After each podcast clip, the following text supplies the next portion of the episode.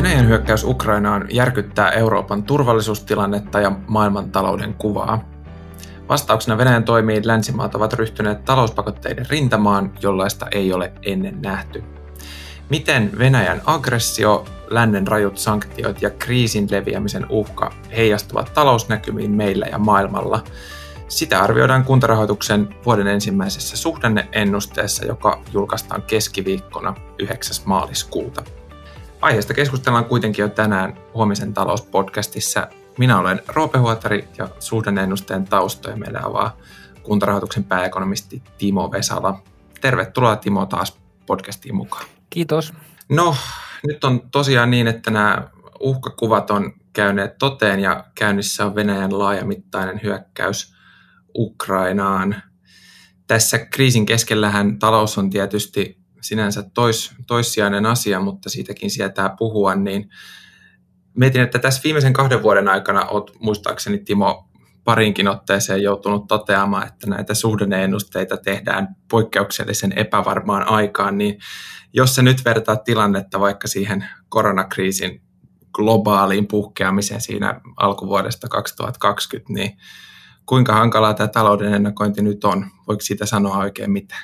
Niin, jossain määrin tietysti hankala verrata siihen kevääseen 2020, kun silloin oli näköpiirissä, että, että taloudelta voi pudota pohja ihan totaalisesti pois tai me, mennään tämmöiseen täydelliseen näkkipysähdykseen, että se jossain määrin se, se näkyvyys oli silloin vielä huonompi, mutta onhan tämä nykytilannekin niin tosi ö, kaoottinen, että tässä on nyt alkanut sellainen tapahtumaketju, joka vielä jo ihan siis muutama viikko sitten vaikutti aika semmoiselta absurdiltakin skenaariolta, että meillä on täysmittainen hyökkäyssota Euroopassa ja on ihan siis selvää tietenkin, että, että tällä tulee olemaan erittäin suuret vaikutukset myöskin talouteen, mutta niin kuin sanoit, niin se on tietenkin tässä tilanteessa sikäli toisarvosta, että tässä kun on vaakakupissa Euroopan turvallisuustilanne, niin, niin tietenkään näitä talousvaikutuksia tai talous, saatikka sitten talousennusteiden paikkansa pitävyyksiä ei kannata murehtia, vaan, vaan täytyy tehdä ne toimenpiteet, mitä, mitä pitää tehdä, jotta, jotta tämä tota, kriisin leviäminen saadaan estettyä. Puhutaan vähän näistä Venäjään kohdistuvista pakotteista, joita lännessä nyt säädetään aika lailla kynät sauhuten, niin siellähän on väläytetty tämmöisiä aika hyvinkin laajoja kaupankäynnin rajoitteita. Venäläisiä pankkeja suljetaan ulos tästä SWIFT-järjestelmästä ja jopa Venäjän keskuspankkia aiotaan sanktioida, niin kuinka rajuista toimista tässä nyt on kaikkiaan kyse, että onko tämmöisiä nähty ennen? Kyllä tässä on kyse todella rajuista pakotteista, että tämän tyyppisiä sanktioita on aikaisemminkin nähty, mutta ne on kohdistunut sitten huomattavasti niin kuin pienempiin maihin ja semmoisiin, joiden merkitys tässä globaalissa taloudessa tai rahoitusjärjestelmässä on huomattavasti pienempi. Et, et Venäjä on kuitenkin yksi maailman suurimpia talouksia, vaikka se ei nyt sitten tietysti niin kuin BKT per capita mielessä ole kovinkaan vauras valtio, mutta sen yksinkertaisesti sen kokonsa puolesta on niin suuri, että, että on erittäin rajuja toimenpiteitä kyllä niin kuin tämän koko luokan talouteen nyt kohdistettu.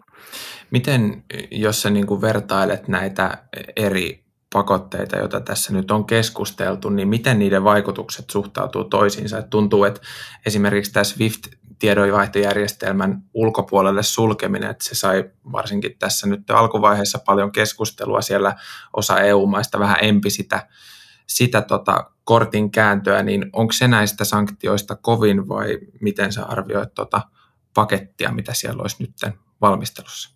No se on ehkä vähän semmoista niin kuin akateemista keskustelua, että mikä näistä sanktioista on loppujen lopuksi kovin ja rajuin. Mä näkisin, että tämä on tämä näiden eri toimien yhteisvaikutus, joka on se, se ikään kuin se kova juttu. Tästä paljonhan puhuttiin tästä nimenomaan tästä SWIFT-järjestelmästä ja siitä ulos, Venäjän ulos sulkemisesta, mutta loppujen lopuksi siinähän on, on siis kysymys tämmöisestä niin kuin viestintäjärjestelmästä, pankkien välisestä viestintäjärjestelmästä, jossa kerrotaan, kommunikoidaan, että, että mitä rahaa on siirtymässä, minne, miksi ja keneltä ja kenelle mutta varsinaisesti se Swift ei toteuta mitään transaktioita, ei siirrä rahoja, ei selvitä, ei täsmäytä. Ja tämä nyt on vaan tosiaan niin kuin viestikanava, joka potentiaalisesti oltaisiin sitten voitu kiertää jollain toisellakin tavalla, että jos oltaisiin vaan tehty tämä, tämä Swiftin ulkopuolelle sulkeminen. Tokihan siitä se olisi hankaloittanut valtavasti ja aiheuttanut kustannuksia, ollut sinän, sinällään jo raju toimenpide. Mutta oikeastaan se, kun siihen nyt yhdistyy sit se, että kun jo vähän aikaisemmin loppuviikosta tuli näitä käytännössä niin kuin USAn puolelta rajoitteita, että näitä venäläispankkeja niin kuin suljetaan ulos näistä dollarimääräisistä liiketoimista, transaktioista kokonaan, niin, niin ne toimet ikään kuin estää sitten sen, sen myöskin sen rahan liikkumisen. Mutta toki tällä Swiftillä on, on sikäli merkitystä, että nyt se ei tarkoita vaan tätä niin kuin lännen ja Venäjän välisiä suhteita, vaan hankaloittaa Venäjän toimintaa kaikkialle muuallekin. Ja on siinä mielessä semmoinen se on niin kuin tylpempi toimi, mutta se on kokonaisvaltaisempi.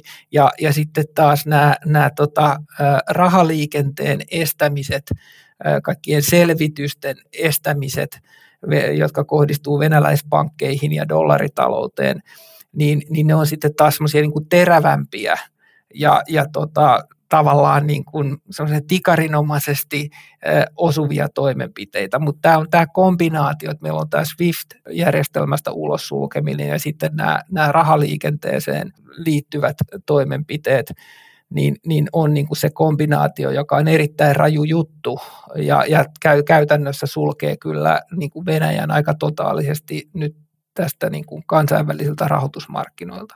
Mutta sitten se, mikä oikeastaan tietyssä mielessä mun mielestä on ehkä se kaikkein niin kuin Venäjän kansantalouden kannalta mahdollisesti jopa se kaikkein, kaikkein suurin juttu on se, ne pakotteet, mitä on kohdistettu sitten Venäjän keskuspankkiin. Eli kun Putinhan on kerännyt tätä niin sanottua sotakassaa, jota on johon voi osittain laskea sitten tämän niin kuin keskuspankin valuuttavarannot, jota sillä on länsimaisissa keskuspankeissa ja liikepankeissa erilaisina talletuksina ja arvopapereina.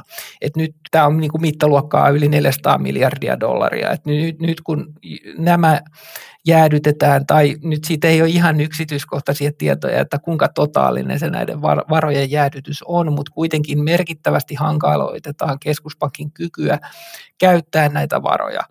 Niin se tarkoittaa sitä, että keskuspankki ei esimerkiksi pysty välttämättä puolustamaan tota noin, niin ruplan ulkoista arvoa siinä määrin, kun aikaisemmin ajateltiin, että olisi pystynyt. Ja tällä on erittäin suuri merkitys tietysti Venäjälle, että jos niin kuin nyt on nähty jo, jo nyt alkuviikosta tässä, että, että ruplan arvo on, on erittäin voimakkaasti heikentynyt, niin sehän käytännössä tarkoittaa sitä, että, että Venäjän on erittäin hankala hankkia ihan siis fyysisiä tavaroita, palveluita, välttämättömyyshyödykkeitä sitten niin kuin maarajojen ulkopuolelta tai käydä ulkomaan kauppaa ja, ja tuontihinnat nousee ja inflaatio kiihtyy, niin on erittäin niin kuin raskas paketti pakotteita. Puhutaan vähän vielä näistä vaikutuksista just nimenomaan Venäjän talouteen. Just kuten mainitsit, niin siellähän ruplan kurssi on aikamoisessa syöksykierteessä ja keskuspankki on ilmoittanut, että ohjauskorko nousee 20 prosenttiin, niin miten sä nyt tarkastelet sit tätä, että minkälaisia vaikutuksia nähdään seuraavaksi, vaikka siellä ihan kansalaisten tasolla sitten? Keskuspankki selvästi nyt pystyy kuitenkin jollain tavalla niin kuin toimimaan ainakin, ainakin jonkun aikaa ja osittain se voi liittyä siihen, että ihan tarkkaan ei tiedetä, että missä kaikkialla niitä reservivaroja on ja kuinka keskuspankki niitä pystyy käyttämään ja kuinka kauan. Et, et tässä nyt on tietysti niin kuin ruplan puolustustaistelusta kysymys. No, se nyt on ihan selvää, että, että tavallisten kansalaisten niin kuin ostovoima, ainakin kun puhutaan ulkomaisista tavaroista, niin se, se heikkenee dramaattisesti. Ja, ja tietysti tämä, tämä tota, pankkien sulkeminen kansainvälisiltä rahoitusmarkkinoilta, myös niin kuin varainhankinnan osalta, siis tähän päätettiin jo aikaisemmin, niin, niin tota, tarkoittaa sitä, että, että on erittäin suuri epävarmuus niin kuin koko venäläisen pankkijärjestelmän kestävyydestä. Ja sehän tietysti on nyt kylvännyt sen epäilyksen siemenen ja ihmiset jonottaa pankkiautomaateille ja varmaan jos nyt konttorit on edes auki, niin menee nostaan sitten niitä talletuksiensa turvaan. Ja tämähän tietysti niin kuin syventää sitä syöksykierrettä, koska se pankkijärjestelmän kestävyys osittain perustuu siihen, että ihmiset eivät samaan aikaan no, nosta niitä, niitä talletuksiensa, koska niitä ei pystytä kaikkia kerralla kuitenkaan toimittaa. Ja, ja nyt eletään tämä viikko on, on hyvin semmoista niin kuin epävarmaa aikaa, että tässä vaiheessa on vielä hirveän vaikea sanoa, että miten, miten tämä päättyy, mutta, mutta tota, erittäin kaoottisessa tilanteessa on, on Venäjän talous ja, ja tietysti yksittäisten niin kuin venäläisten näkökulmasta tilanne on aika, aika karmea, että se oma ostovoima niin, niin hupenee silmissä ja, ja tietysti kaikki tämmöinen perusenergia- elintarvikehuolto voi, voi oleellisesti häiriintyä.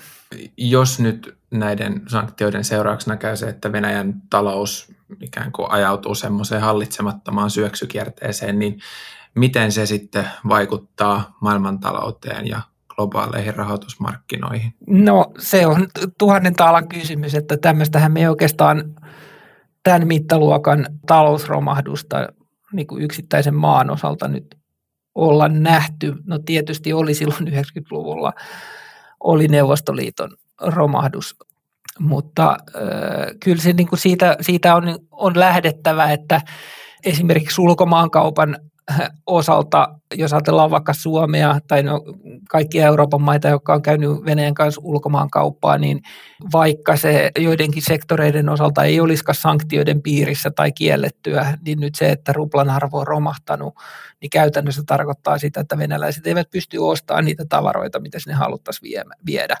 Eli kyllähän se niin kuin vienti Venäjälle todennäköisesti tulee melko lailla tyrehtyyn tässä. No sitten tietysti näitä oikeastaan se suurin vaikutus mun nähdäkseni, mikä voi länsimaille tulla, on ylipäänsä tämä, tämä tilanteen kaoottisuus ja se epävarmuus.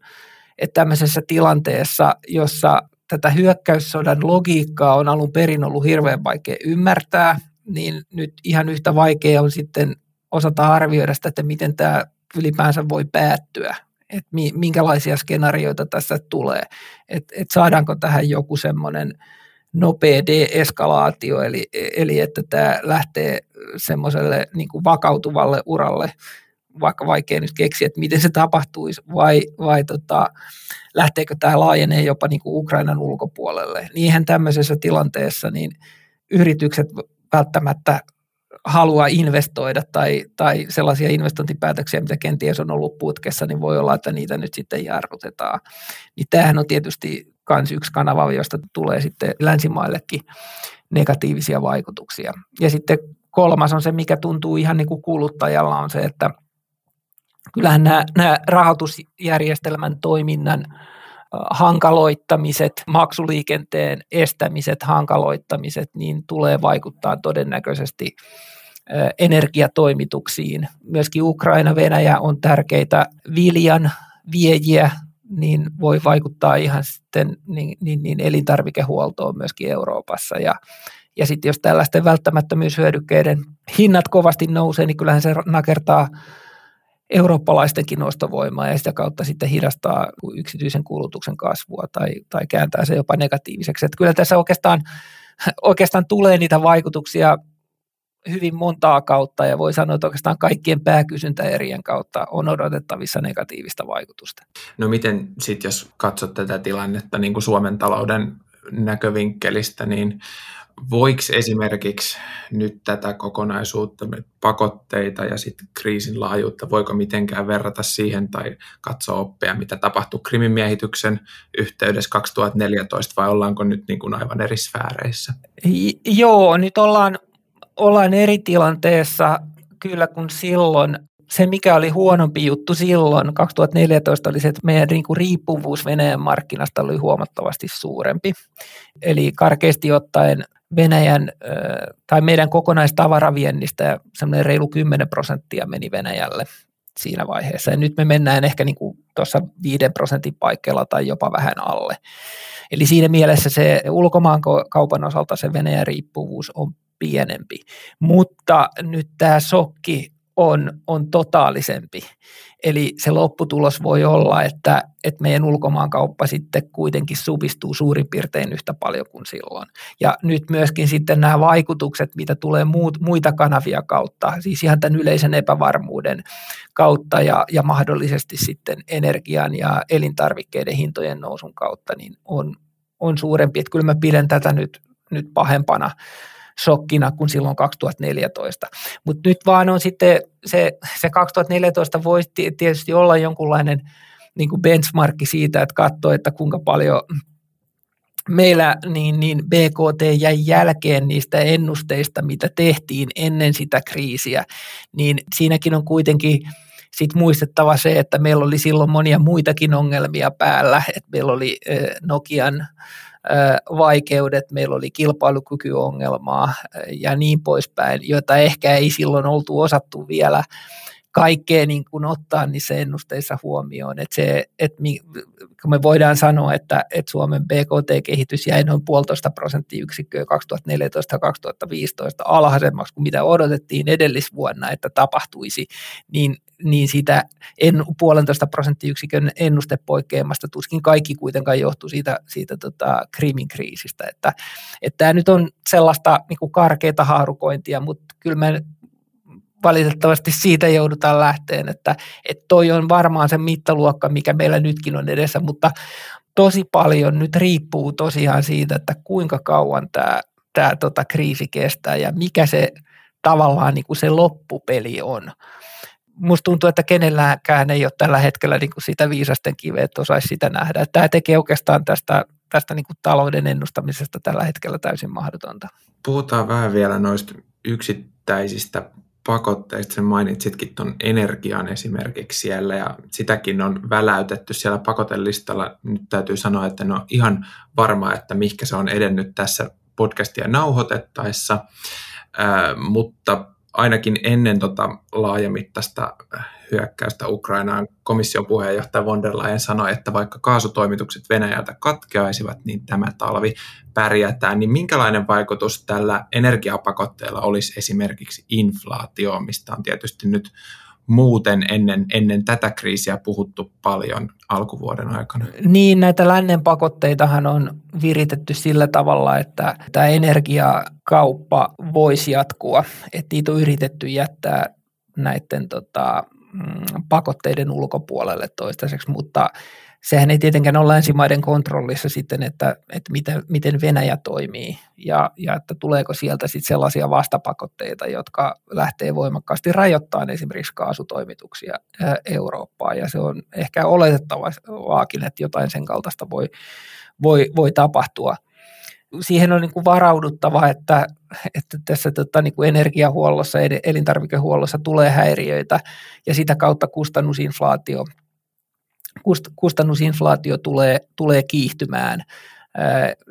Ja, ja tota, siinä mielessä niin kuin inflaatioennusteet varmaan tulee niin kuin tältä osin menemään uusiksi. Voidaanko me arvioida tässä vaiheessa sitten, että miten esimerkiksi keskuspankit nyt sitten reagoisi tähän kiihtyvään inflaatioon, että tähän astihan näytti siltä, että rahapolitiikkaa aletaan nyt kiristymään, että inflaatio kiihtyy niin paljon, ettei meinata pysyä sen perässä, mutta miten nyt, kun tilanne on kuitenkin niin erilainen kuin mitä se oli sitten vielä viikko pari sitten? Tässä on tietysti niin se, että, että keskuspankit toki joutuu niin ensisijaisesti huolehtiin siitä keskipitkän aikavälin hintavakaudesta ja ei tietenkään ole kiva, jos, jos tota, tämän sodan seurauksena inflaatio merkittävästi kiihtyy. Että kyllä se joka tapauksessa nyt kaventaa sitä keskuspankkien niin kuin liikkumavaraa, kun yleensähän tällaisissa geopoliittisissa kriiseissä niitä vaikutuksia sitten niin kuin länsimaissa pystytään pehmentämään sillä, että, että keskuspankki kääntää e-, elvytyshanoja ö, vähän niin kuin ö, railakkaampaan suuntaan, mutta nyt johtuen siitä, että oli tämä inflaatio-ongelma jo olemassa ja, ja rahapolitiikka oli, oli viritetty tai sitä oltiin kääntämässä kiristävään suuntaan, niin nyt sitten tämä keskuspankkien liikkumavara tukea taloutta on, on huomattavasti pienempi. Ja tämä on yksi sellainen syy, minkä takia nyt tämä Ukrainan sota tuli kyllä tosi viheliäiseen saumaan. Mutta kyllä mä lähtisin siitä, että keskuspankit nyt tunnistaa sen taloutta ja kysyntää jäähdyttävän vaikutuksen, mikä tällä sodalla on. Ja mä olettaisin, vaikka en ole nyt hirveän tarkkaan tässä sodan tuoksinnassa katsonutkaan, että miten noin esimerkiksi korko-odotukset on elänyt, niin, niin kyllä mä nyt olettaisin, että, että tota, se, se raha, odotukset niistä rahapolitiikan kiristystoimista ja kiristymisvauhdista niin maltillistuu tämän sodan seurauksena. Että kyllä tässä tämä niin se iso negatiivinen shokki on talouteen, että, että varmasti nyt voidaan odottaa niin kuin vähän maltillisempaa rahapolitiikan kiristymistä, vaikkakin meillä tulee se korkeampi kustannusinflaatio nyt ainakin väliaikaisesti. Talouteen odotetaan tiukempia aikoja, niin pystytkö avaamaan, että miten tämä sitten heijastuu esimerkiksi työllisyyteen? Siellähän me on tähän asti saatu nyt nyt tota ihan hyviä uutisia täällä kotimaassa, että työttömyysasteen kausitasoitettu trendiluku oli tammikuussa 7 prosenttia, vuotta aiemmin oltiin siellä yli 8 prosentissa, eli, eli hyvää kehitystä ollut, mutta miltä se tilanne näyttää nyt tästä eteenpäin, pystytäänkö arvioimaan? No kyllähän tämä Ukrainan kriisi on tietysti työllisyyden osaltakin nyt hyvin tämmöinen niin kuin negatiivinen kehityskulku ja luo niin kuin sitä epävarmuutta. Et joo, sinänsä mä arvioisin, että se, mitä nyt on ennen tätä sodan syttymistä ollut kehitystä vielä tässä niin kuin alkuvuonnakin, niin on ollut positiivista yllätystä. Et ehkä itse on ollut eniten yllättynyt siitä, että kuinka voimakkaasti se työn kysyntä on, on elpynyt. Eli E, yritysten rekrytointihalut ja avoimia työpaikkoja on nyt todella paljon. Et ihan siis siinä määrin, että, että yrityksillä on vaikeuksia löytää niitä osaajia. Toki nämä rekrytointitarpeet ja se, että nyt koronarajoituksia puretaan, niin, niin se voi pehmentää sitä tämän kriisin vaikutuksia, joka siis tulee ulkopuolelta. Et voi olla, että tällä niin kuin kotimarkkinoilla kuitenkin sit sitä työn kysyntää riittää, mutta tietysti nyt tässä vaiheessa on vielä hyvin vaikea, vaikea arvioida, että, että pysähtyykö toi hyvä työllisyyskehitys ja, ja kääntyykö työttömyys jopa nousuun. sekin on mahdollista, mutta tähän, tämän arvioiminen on vielä jopa vaikeampaa kuin sen arvioiminen, että miten tämä kriisi vaikuttaa eri kysyntätekijöihin ja sitten noihin niin PKT-lukuihin. Voitaisiin loppuun vielä puhua muutaman sanan verran kunnista – siellähän tosiaan sote-uudistus etenee käytäntöön, aluevaltuustot starttailee toimintaansa ja sote- ja pelastustoimi siirtyy hyvinvointialueille tuossa ensi vuoden vaihteessa. Niin miten suhdanneennusteessa otetaan myös, myös tietysti kantaa tähän kuntatalouden tilaan, niin minkälaista näkymää sinne on, pystytäänkö tälleen isojen toisaalta rakenteellisten uudistusten yhteydessä ja toisaalta sitten tämmöisten maailman geopoliittisten kriisien yhteydessä, niin miten hyvin pystytään ennakoimaan kuntatalouden kehitystä?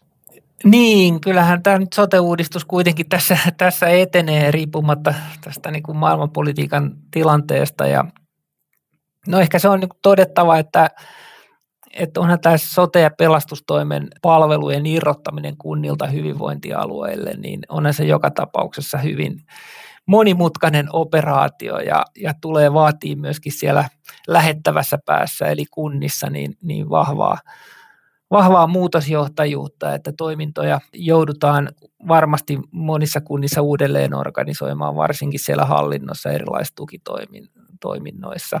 Et siinä mielessä siinä mielessä tämä on, on hyvin niin kuin iso punnerrus, sote-uudistus myöskin, myöskin kunnille.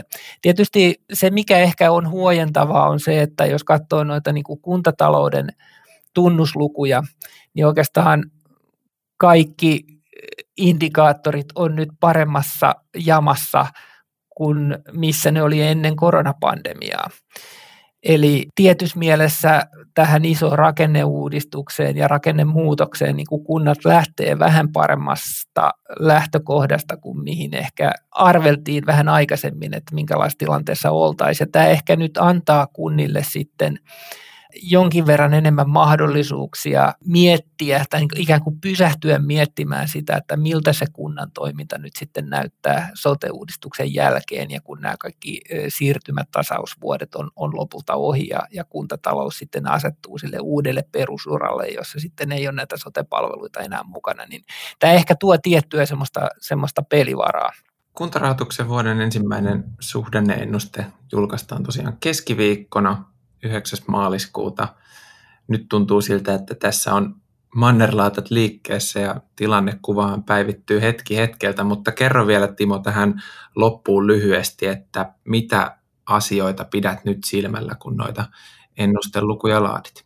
No kyllähän tämä Ukrainan kriisi nyt tietenkin dominoi ja tästä täytyy yrittää, yrittää jonkinlaisen niin kuin historiallisen kokemuksen perusteella arvioida sitä, että minkälainen vaikutus näillä sanktioilla ja vastapakotteilla, mahdollisilla vastapakotteilla, niin sitten on tähän talouden toimintaympäristöön ja, ja tota, Suomenkin talouden eri kysyntätekijöihin. Et sehän tulee olemaan hyvin karkea harjoitus ja voi hyvinkin olla, että näille ennusteille virnuillaan sitten muutaman kuukauden päästä. Mä veikkaisin, että me ollaan kesällä jo, jo sitten niin kuin viisaampia, kun aletaan näkeen tarkemmin sitä, että miten taloudet ihan oikeasti reagoi tähän tilanteeseen. Et nyt me ollaan aika lailla niin kuin sumussa, mutta silti sitä semmoista alustavaa, alustavaa tota haarukointia täytyy tehdä. Ja se, mitä tietysti seuraan nyt tässä lähipäivinä ja lähiviikkoina erityisen tarkasti on se, että minkälaisen uran tämä kriisin kehitys nyt sitten ottaa, että koska se nyt loppujen lopuksi sitten ratkaisee sen, että kuinka syviä näistä myöskin talousvaikutuksista tulee, että lähteekö tämä jollain tavalla kun purkautuu tämä kriisi jollain rauhanomaisella tavalla vai pitkittyykö se, eskaloituuko se, laajeneeko se kenties niin Ukrainan ulkopuolelle.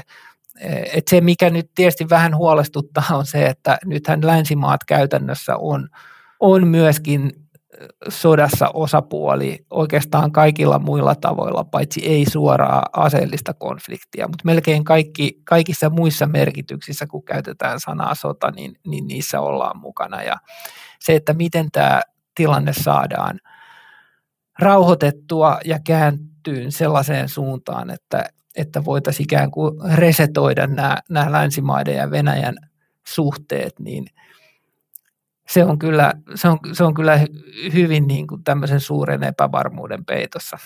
Kiitos Timo. Ei auta kun siis jäädä seuraamaan tilannetta. Ja toistetaan vielä, eli kuntarahoituksen vuoden ensimmäinen suhdanneennuste julkaistaan siis keskiviikkona 9. maaliskuuta.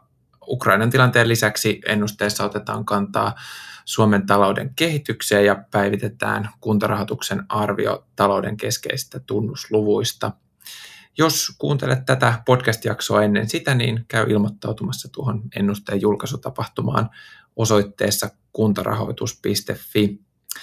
Kiitos Timo, kun pääsit taas tänne podcastiin kertomaan meille, että miten tämä hyvinkin poikkeuksellinen tilanne nyt näkyy taloudessa. Kiitos. Kevätkauden aikana Huomisen talouspodcast ilmestyy vuoroviikoin joka toisen viikon tiistaina.